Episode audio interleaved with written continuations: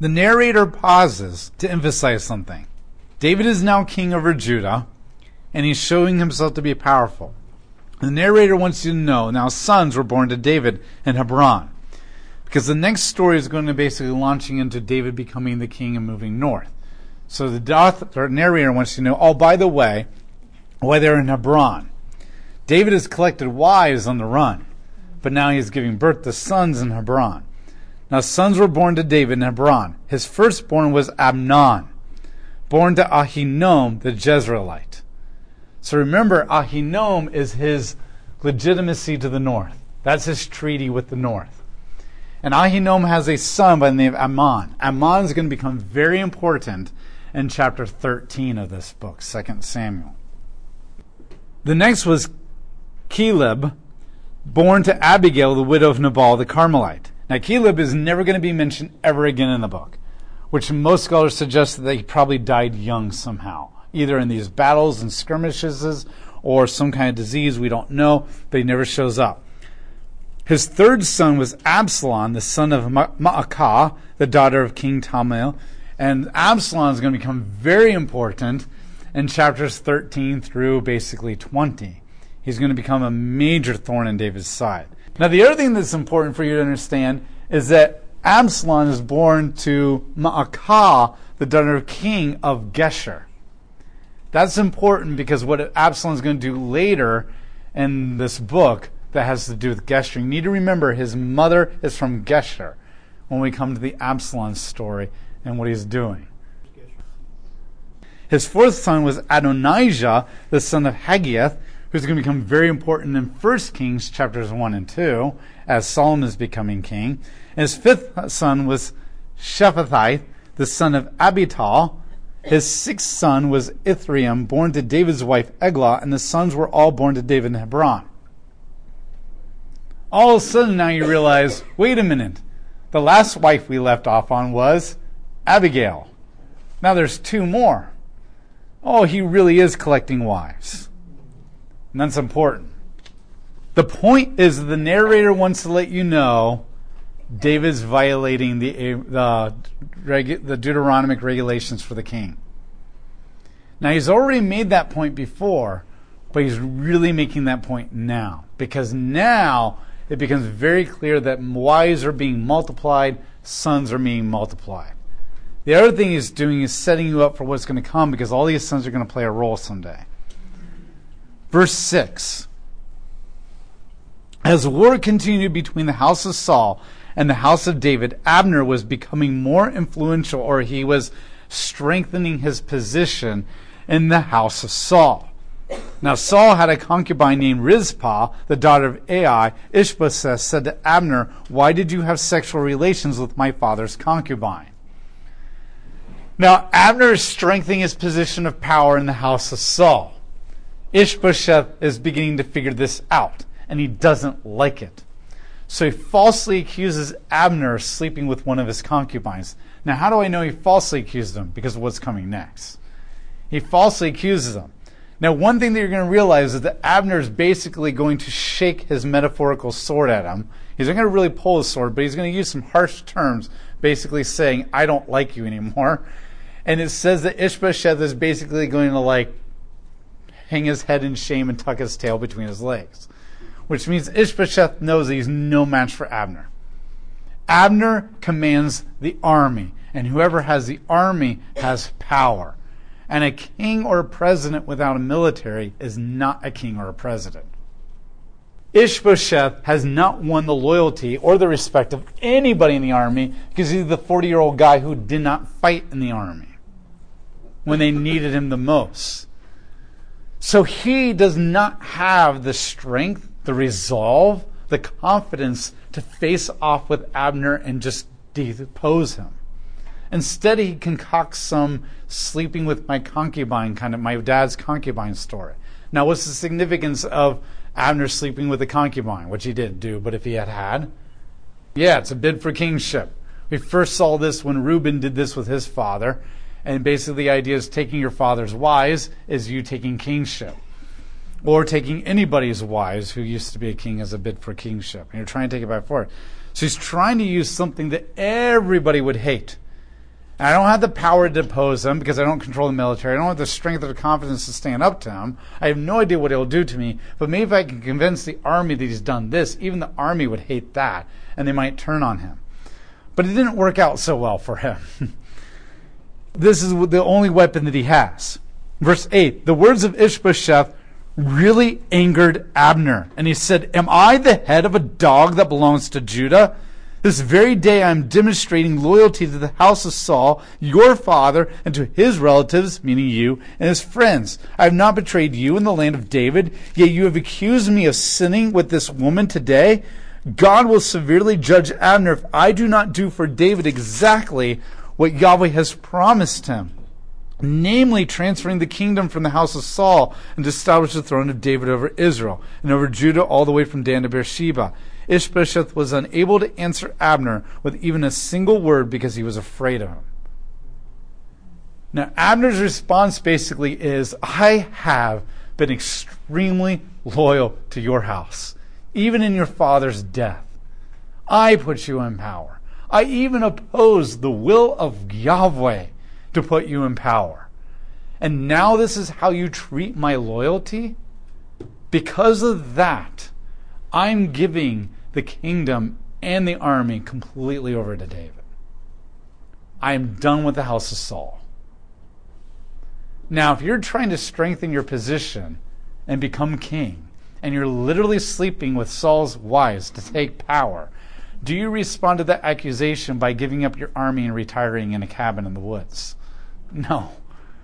He probably really was strengthening his power, mostly because Ishbosheth probably can't really do anything. It is probably partly selfish and wanting power because he's a general used to it, and probably is partly you're not really capable of keeping the house of Saul going, so I'll do it for you.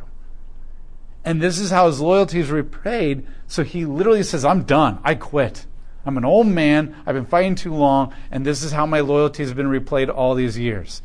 It's basically when you like work for a company your entire life and you're expecting the big bonus for your swimming pool and they give you like the jelly of the month club thing. Okay? And you're like, I'm I'm done. I'm done. This is how my company loyalty is replayed, replay, repaid. Just don't have a cousin Eddie around you. he decides to quit. This shifts the power incredibly. And almost makes you think Yahweh is behind this.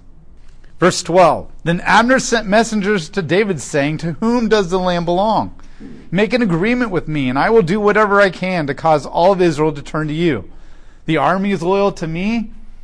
If I persuade them, they'll follow. So David said, Good.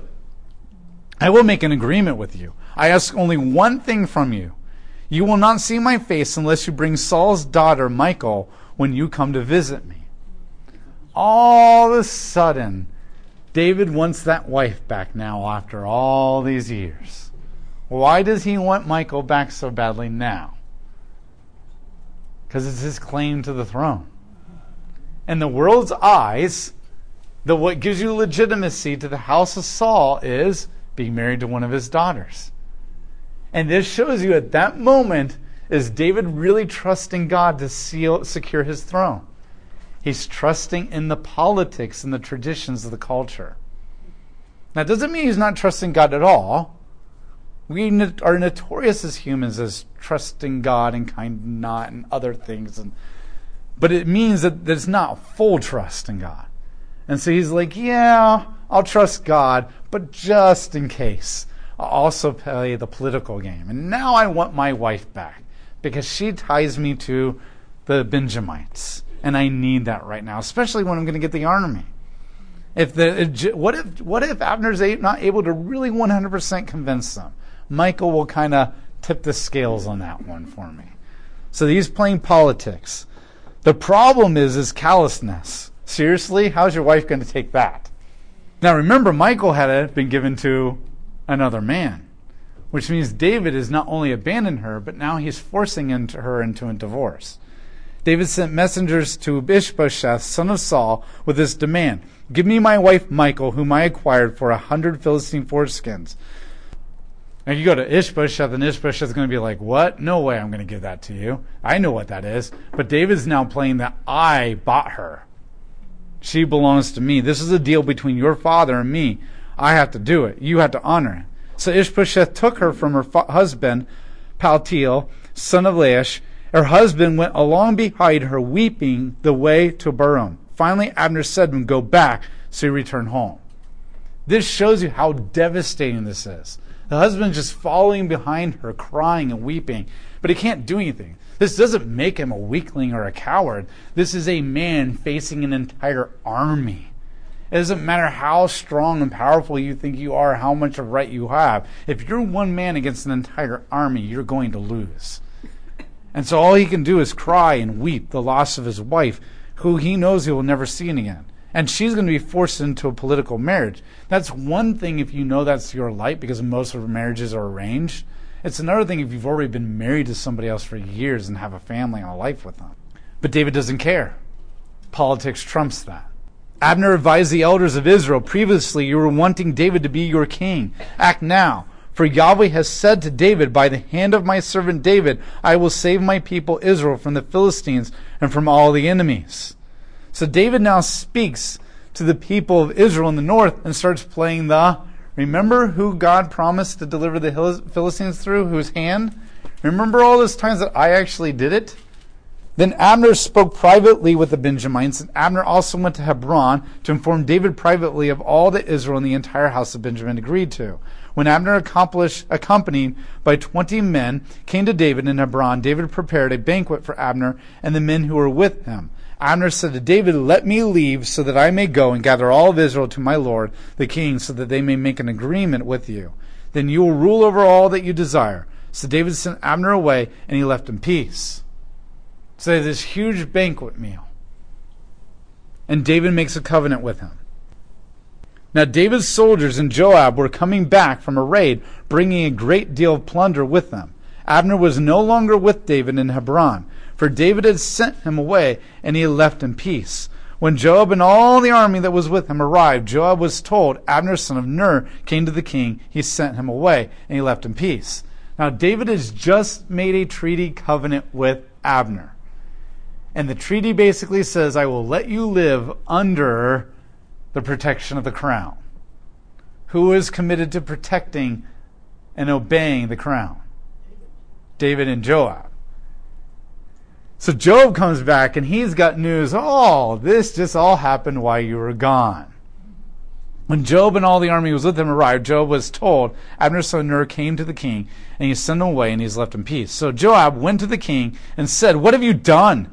Abner has come to you? Why would you send him away? Now he's gone on his way. You know Abner the son of Ner. Surely he came here to spy on you and determine when you leave and when you return, and to discover everything that you are doing.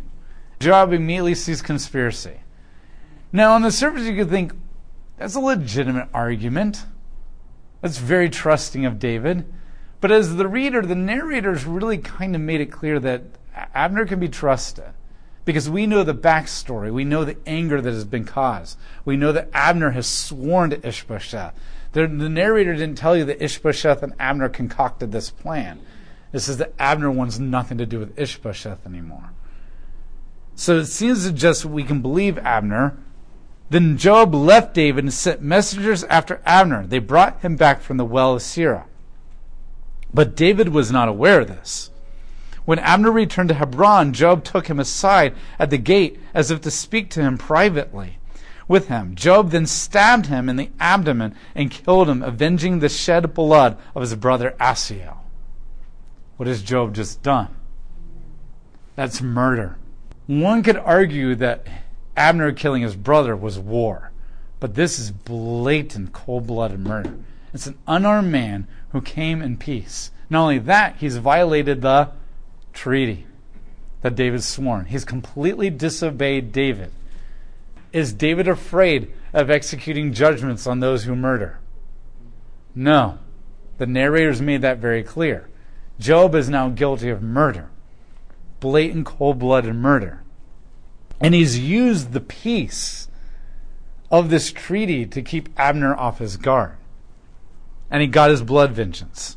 When David later heard about this, he said, I and my kingdom are forever innocent before Yahweh of the shed blood of Abner son of Ner. May his blood whirl over his head of Joab, the entire house of his father. May the males of Joab's house never cease to have someone with running sore or skin disease, or one who works at the spindle, or one who falls by the sword when one lacks food. That's an interesting curse. May your family never be without sores. So Joab and his brother Abishai killed Abner because he had killed their brother Asahel in Gibeon during the battle.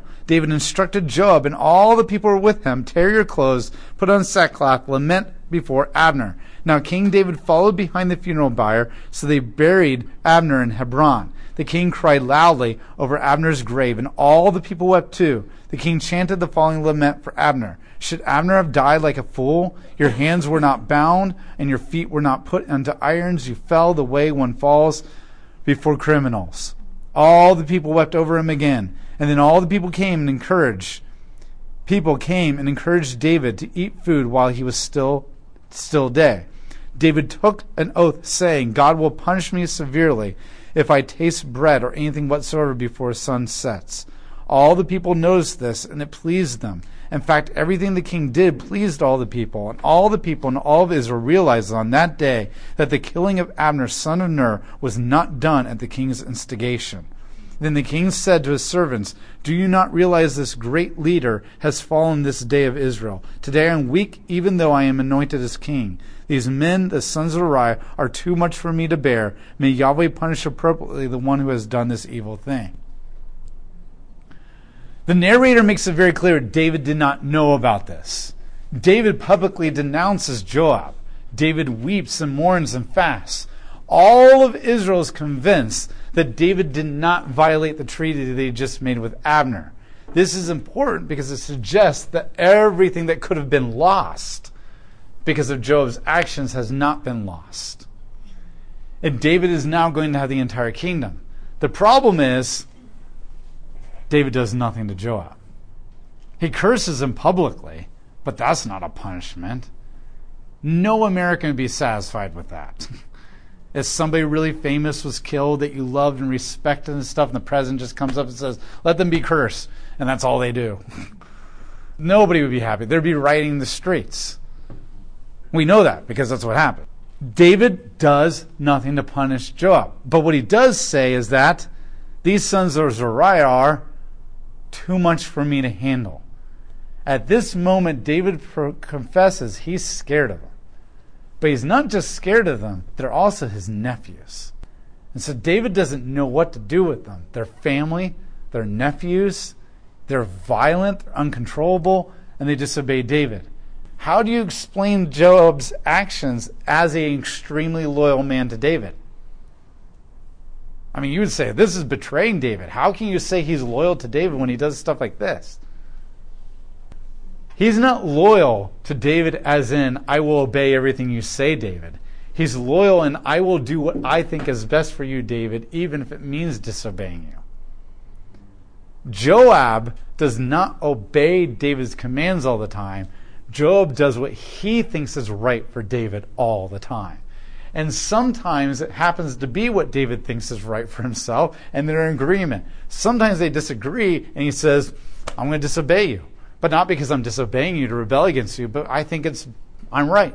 And this will benefit you. And you'll thank me in the end, David, because I'm extremely loyal. This is a violent little nephew who really looks up to David as a great warrior. But David is willing to play politics. David is willing to use treaties and David is willing to seek out God. Joab only knows the sword. That's how you fix every situation. If it's broken, shove a sword in it. if it's not working right, shove a sword in it. That's how you fix it. And you're going to see that as we keep going. And so he's disobeying David, but what he doesn't realize is he almost cost David the unification of Israel. Joab's real heart motivation is, I want vengeance. But notice he's also going to David and saying, You can't trust him he's going to betray you. So he's using that, which is probably a real, real thing, to also get what he wants. But the other thing you have to understand is that I'm also saying all this in the context of the entire book, too, because there's a lot more coming. Yes, his deep, deep, deep, deep desire is a blood vengeance. But he also is protecting David in his own mind. He's using the justification to say that two birds can be killed with one stone. And that's what's going on is Joab wants what he wants. And that's really the main point. And he will find a way to spin it as supporting David, but other times he also is supporting David.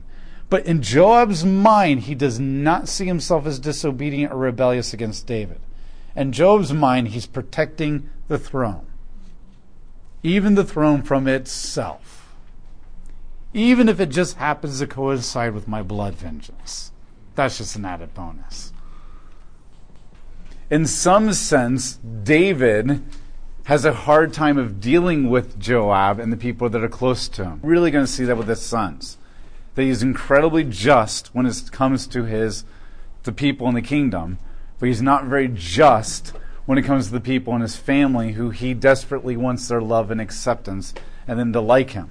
There's another sense that he's kind of scared of Joab too. He doesn't really know how to control Joab. Joab is a violent man with a lot of violent tendencies, and he kind of does whatever he wants, all in the name of helping out David. But there's another sense too, though. When we get to the end of the book and you get to Chronicles, it's going to list all of the mighty men of David that are incredibly loyal to David. And David himself is somewhat of a hardened warrior himself. And there's a sense where you're like, seriously, David, you're scared of these two brothers? You're the king of an entire empire, and you have all these other mighty men, warriors along your side, and you're afraid to deal with them?